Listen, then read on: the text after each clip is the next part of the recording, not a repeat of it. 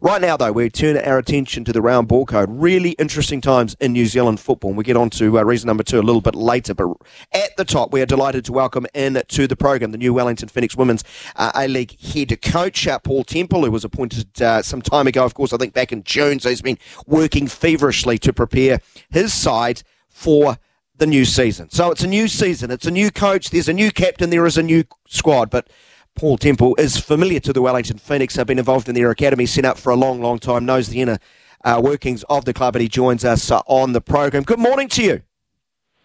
Good morning, Daniel. How are you? I'm great. What about yourself? Uh, how's a coach a few days out from the start of the new season? Yeah, I'm relaxed. I'm I'm enjoying it, and uh, another beautiful Wellington day to uh, to maximise it as well. So all is good here. You know it. Get that Wellington propaganda out, my friend.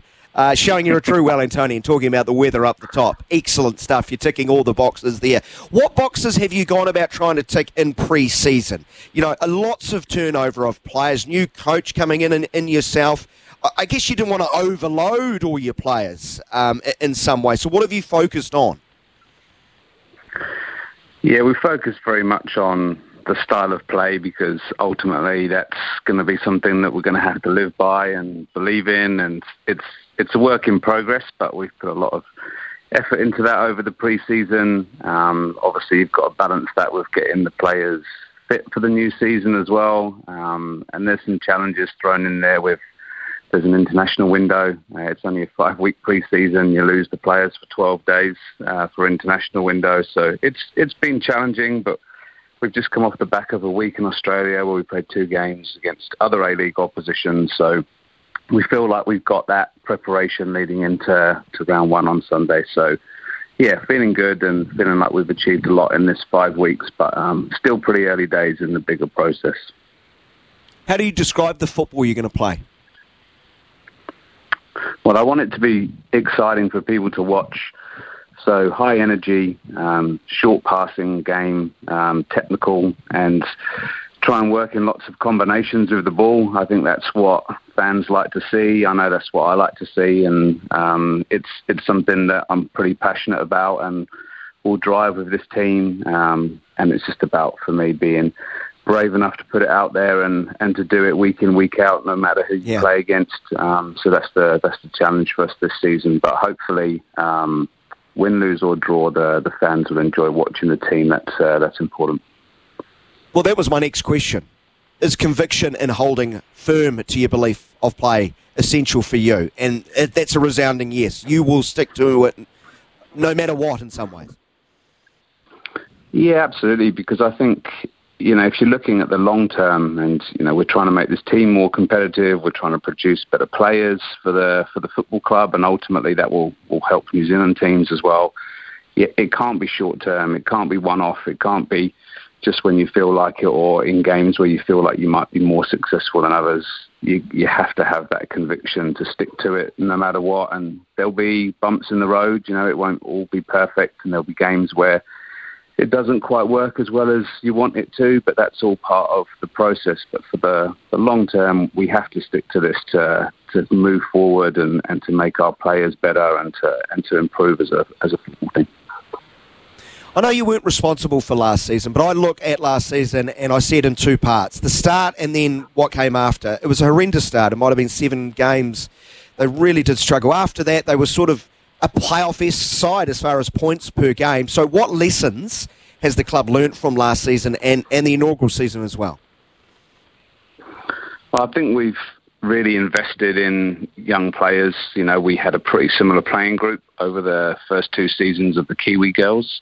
There's a few of the Australians changed around a little bit, but the the Kiwis stayed pretty much the same. And off the back of that, we've now got this kind of group of young Kiwi girls that are kind of knocking on the door of the national team, the Mackenzie Barrys and the Grace Wisniewskis, the Kate Taylors, those type of players. And they got two years of playing experience in the A-League now, and they've been through the the lows and the highs. So um, we're getting way better experienced players, and so those two seasons have created a really good, solid base and foundation and experience. And now it's about the lessons we're learning is we, we've got to focus on that attacking end of the pitch, and so we've brought in some import players. We've uh, we've promoted some attacking players from our academy, and, and that's the the focus. The the team at the second half of the season was was pretty competitive and didn't concede a huge amount of goals. So defensively, um, they finished the season pretty well, and we just didn't score enough goals to to convert those performances into wins. So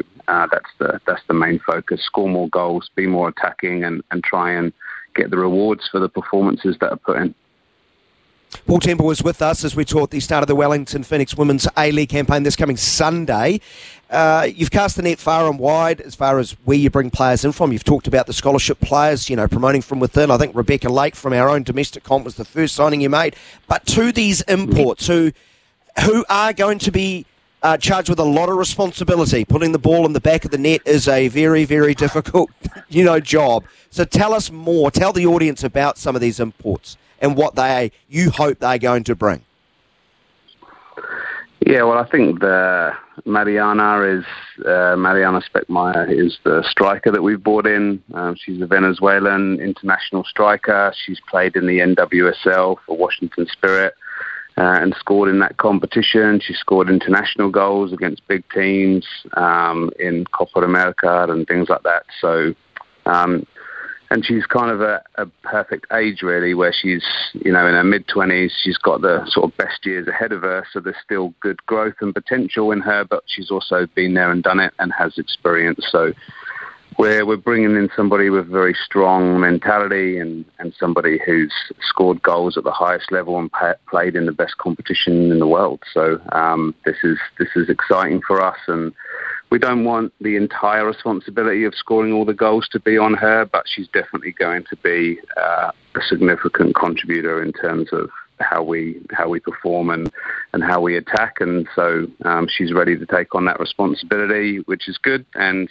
the the rest of the supporting cast will have to uh, will help her with that. And one of those is Hope Breslin, who's another American that uh, we brought over from the Houston Dash and who's played for Angel City, which is one of the most famous clubs in the world. So um, she was actually their first ever draft pick. So again, credentials are high. Um, she's played in that competition and um, and done really well in that competition. So when they come into the A League, you're expecting them to be able to perform at a really high standard. And from what we've seen from from those two in particular at training and, and in the pre-season matches, um, we've got two extremely good players and uh, and really good people. They've they've adapted very well and, and really bought into what we're doing. So I'm excited about what they can do. And the uh, the other two visa players are a little bit different. Um, Haley Davidson is a, a right fullback, but really attacking right fullback, very energetic, very quick and dynamic. And I wanted her to to really sort of support in that attacking space. Um, but she's also very good one-on-one defensively. So that's kind of been a position that we haven't really had anybody that's um, been a yeah. solid kind of starter over the first few seasons. So that was important. We got somebody to play there, and then and then Rylee Foster is, uh, I'm sure most people have heard this story already, uh, pretty incredible type of person to come out of Liverpool in the UK um, after a pretty serious car accident. She's back playing, and um, and yeah, we've uh, we've brought her in as well to sort of improve on our goalkeeping stock. So yeah, all uh, all over we're um, we're covered now, and, and we feel we've got really good competition for places in those positions all over the pitch.